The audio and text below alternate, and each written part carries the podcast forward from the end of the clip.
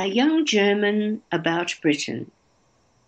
There are a lot of big cities in Germany Berlin, Hamburg, Cologne, Munich, Frankfurt, and so on. The only big city that I can picture in England is London. All other cities are much smaller. I imagine the country with small towns where there is not much to do for entertainment. That's why people may read more or learn to play an instrument, or just listen to music, or write poems, or do something other than to go to a movie. I also picture a cricket match on a village green.